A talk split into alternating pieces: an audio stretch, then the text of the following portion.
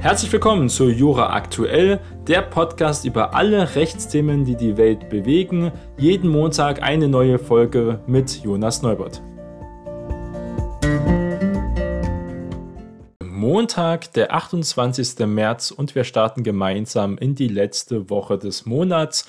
Und das heutige Thema geht um Datenschutzabkommen, allgemein Multimedia- und Medienrecht.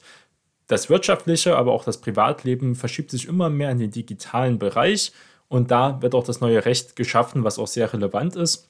Und deswegen gehen die heutigen drei Themen auch darum.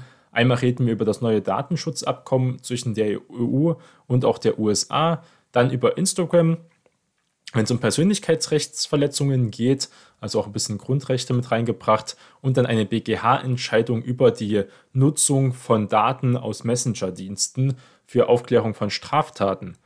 Fangen wir erstmal an mit den Datenschutzabkommen zwischen der EU und USA. Die konnten sich jetzt auf wichtige Grundsätze also scheinbar einigen. Die EU und die USA haben sich im Grundsatz eben auf einen Nachfolger des vom Europäischen Gerichtshof gekippten Privacy Shield geeinigt.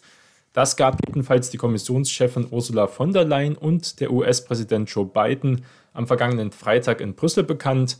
Dies wird einen vorhersehbaren und sehr vertrauenswürdigen Datenverkehr zwischen der EU und auch den USA ermöglichen und auch den Schutz der Privatsphäre und der bürgerlichen Freiheiten gewährleisten. Das sagt jedenfalls die Kommissionschefin Ursula von der Leyen. Um was ging es hier? Es ist ja ganz klar, dass in Europa große internationale Konzerne, besonders aus Amerika, von Amazon, Apple bis aber auch Facebook und Google hier sehr aktiv sind und auch diesen großen Binnenmarkt mit fast 500 Millionen Konsumenten nutzen möchte der auch sehr kaufkraftstark ist. Aber ähm, man muss dazu sagen, das kriegt man auch mit, wenn man in anderen Rechtsgebieten sich damit beschäftigt, andere Jurisdiktionen, zeigt sich einfach, dass momentan diese Datenschutzgrundverordnung, wie sie in Deutschland heißt, aber EU-weit ja in diesen Formen gilt, ein sehr, sehr hoher Standard ist, sogar der höchste Standard in diesem Bereich. Und er auch ganz klar gelehrt wird, auch in amerikanischen und englischen Unis weil das essentiell ist für diese großen Tech-Konzerne hier rechtssicher zu agieren und erfolgreich trotzdem Daten von Europäern auswerten zu können und auch nutzen zu können für Advertising, also für Werbungsschaltung zum Geldverdienen. Das ist ja teilweise auch der einzige Stoff, warum diese Apps, warum Teile des Internets kostenlos sind, ist ja dafür da, um Daten abzugreifen, um dann die Daten zu verkaufen. Da sollte man sich ja auch vergegenwärtigen. Und das ist also die Suche nach Rechtssicherheit. Details jetzt zu diesem neuen Abkommen nannten weder die EU noch die US-Seite.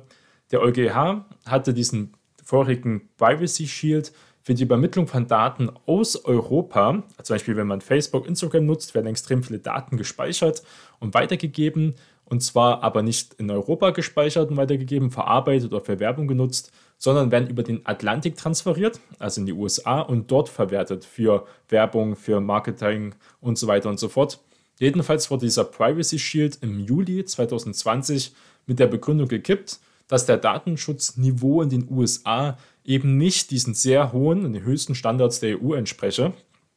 Die Richter bemängelten vor allem die weitreichenden Zugriffsmöglichkeiten von US-Geheimdiensten, wie zum Beispiel NSA, aber natürlich auch andere wie CIA, FBI, auf Daten von Europäern. Die Unternehmen entstand dadurch ähm, sehr große Rechtsunsicherheit, beim Datentransfer zwischen den USA und der EU. So warnte besonders Facebook, die ja ganz klar nur von den Daten lebt und jetzt nicht mehr Facebook heißt, sondern jetzt der Mutterkonzern Meta ist und Facebook ist also nur eine Tochter, genauso wie WhatsApp.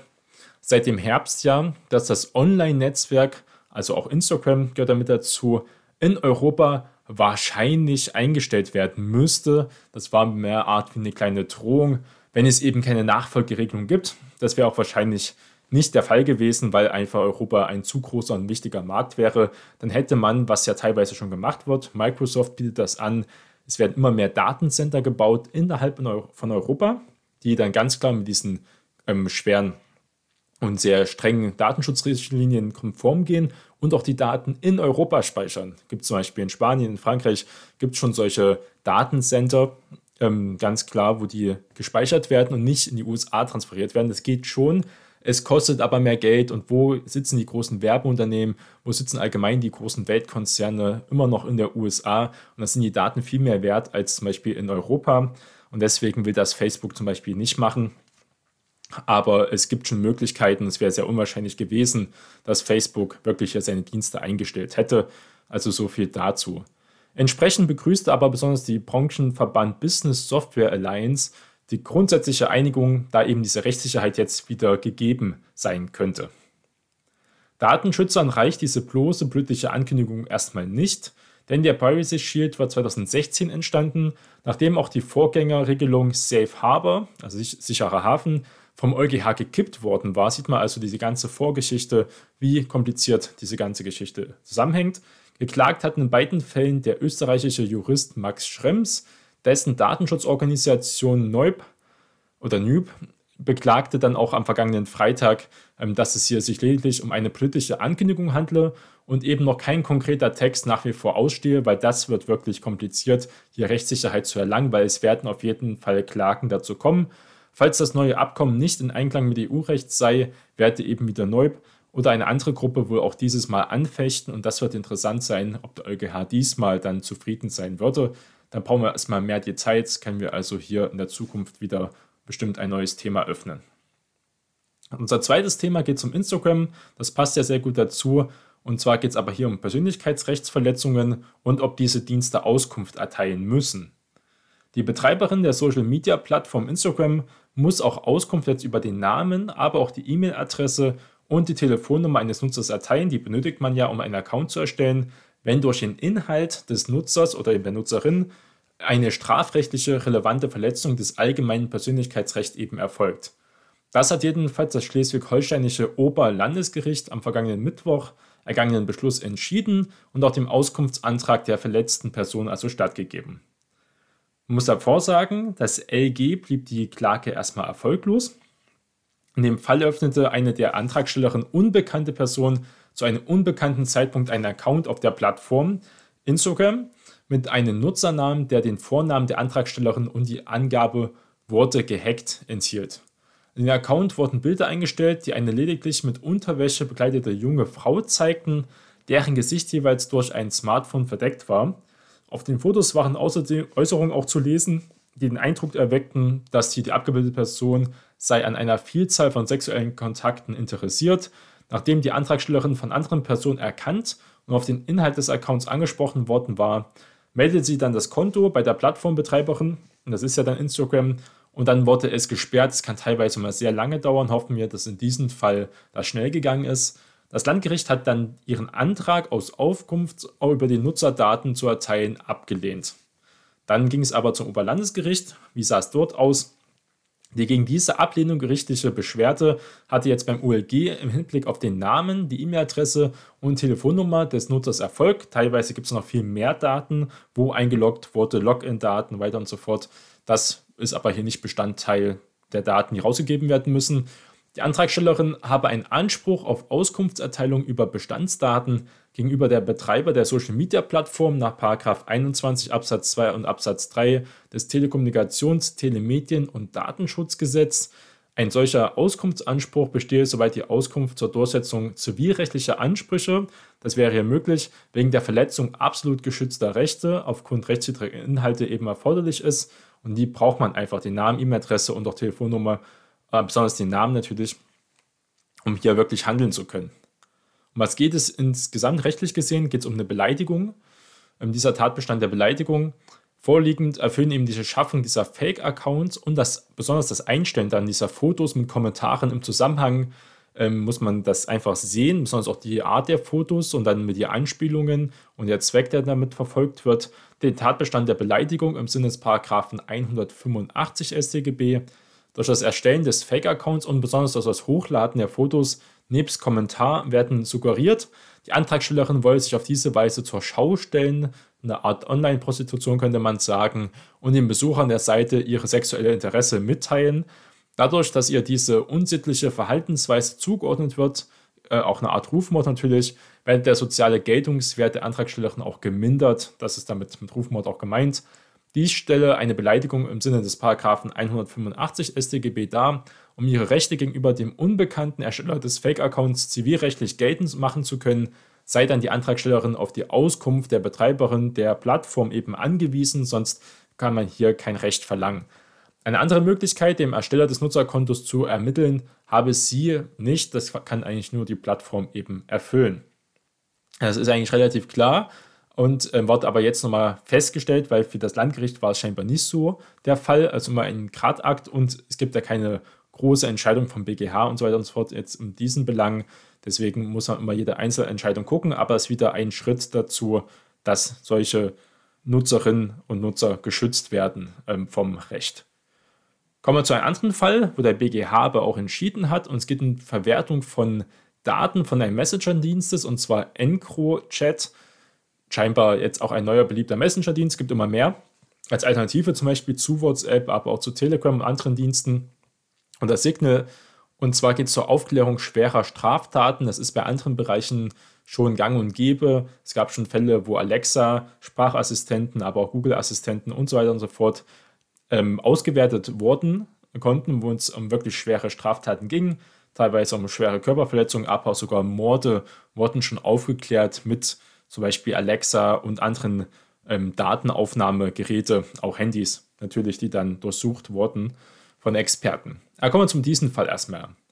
Nachrichten aus der Überwachung des Messengers EncroChat dürfen als Beweismittel zur Aufklärung besonders schwerer Straftaten verwertet werden.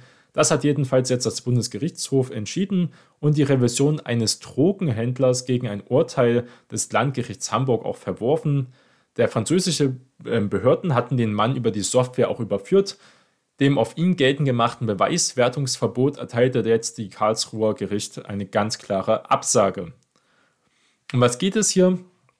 Das LG Hamburg hatte den Angeklagten wegen zehn Verbrechen des Handelstreibenden mit Betäubungsmittel in nicht geringer Menge zu einer Gesamtfreiheitsstrafe von fünf Jahren verurteilt und auch die Einziehung von Taterlösen in Höhe von mehr als 70.000 Euro angeordnet. Zentrale Beweismittel waren insbesondere SMS-Nachrichten des Angeklagten, die dieser über den Anbieter EncroChat zur Organisation des Drogenhandels versandt hatte.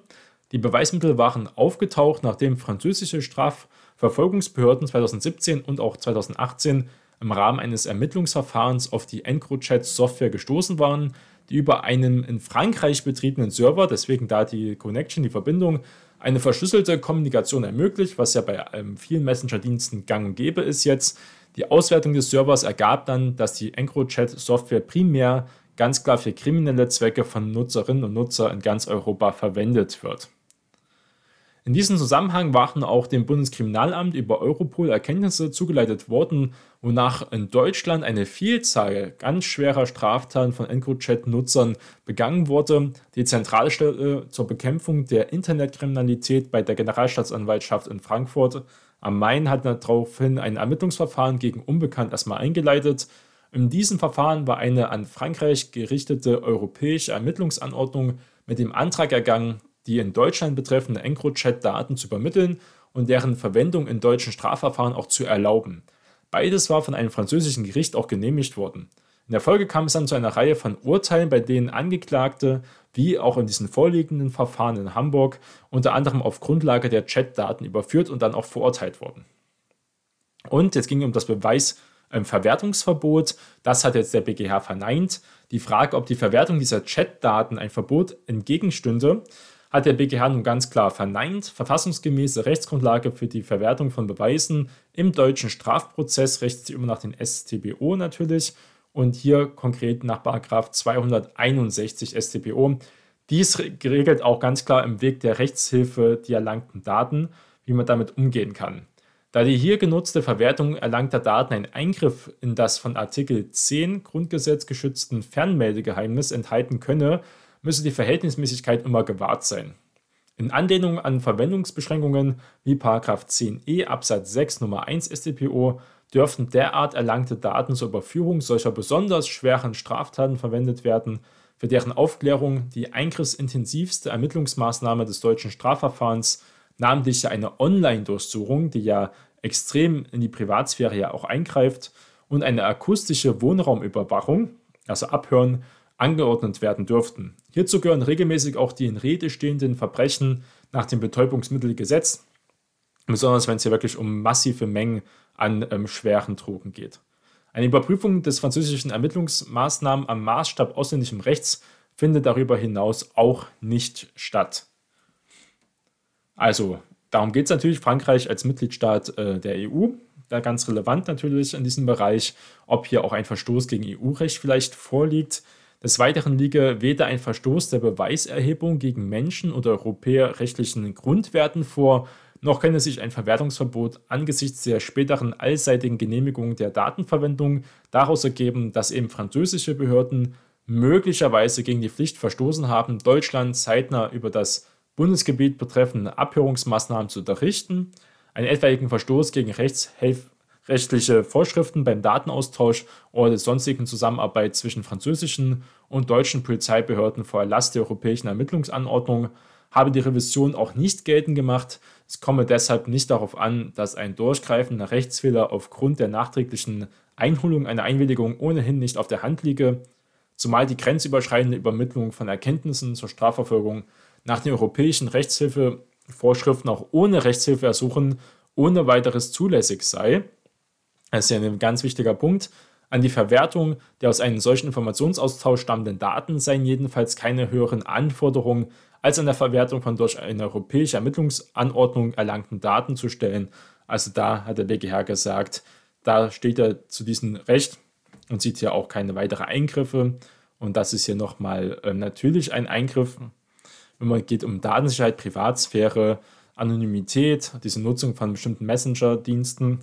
Ähm, aber das zeigt auch nur wieder, dass besonders die organisierte Kriminalität auch hier in diesem Bereich sich nicht sicher fühlen kann und darf.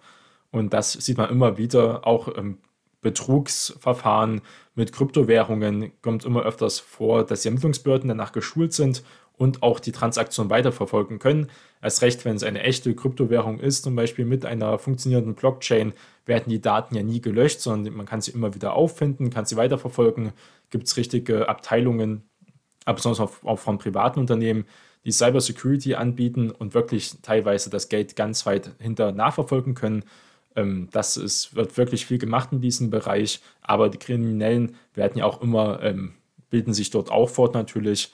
Und das wird natürlich ein Wettrennen immer sein zwischen den Ermittlungsbehörden und der organisierten Kriminalität, besonders hier, wer am schnellsten wirklich diese Datensicherheit, Datengrundregeln beachten kann oder austricksen kann, je nachdem.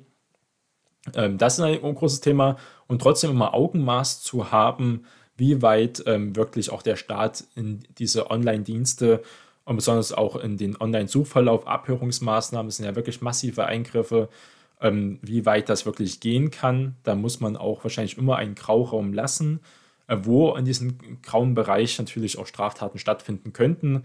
Aber ähm, man möchte auch keinen Überwachungsstaat haben. Man sollte Sicherheit ja nicht vollkommen für die Freiheit opfern und gegebenenfalls auch nicht andersrum, die Freiheit wirklich für die Sicherheit opfern. Da sollte man immer diesen wirklich einen Ausgleich schaffen. Ähm, und es gibt immer wieder Phasen nach Anschlägen, nach schweren Straftaten, nach bestimmten Krisen, dass man immer mehr nach Sicherheit ruft, aber natürlich die Freiheit dadurch einschränkt. Aber die Freiheit zur kriminellen Beschaffung ähm, muss natürlich auch eingeschränkt werden für einen Rechtsstaat. Also ein wirklich ein schwerer Balanceakt, den wir aber hier jetzt immer natürlich weiter verfolgen werden.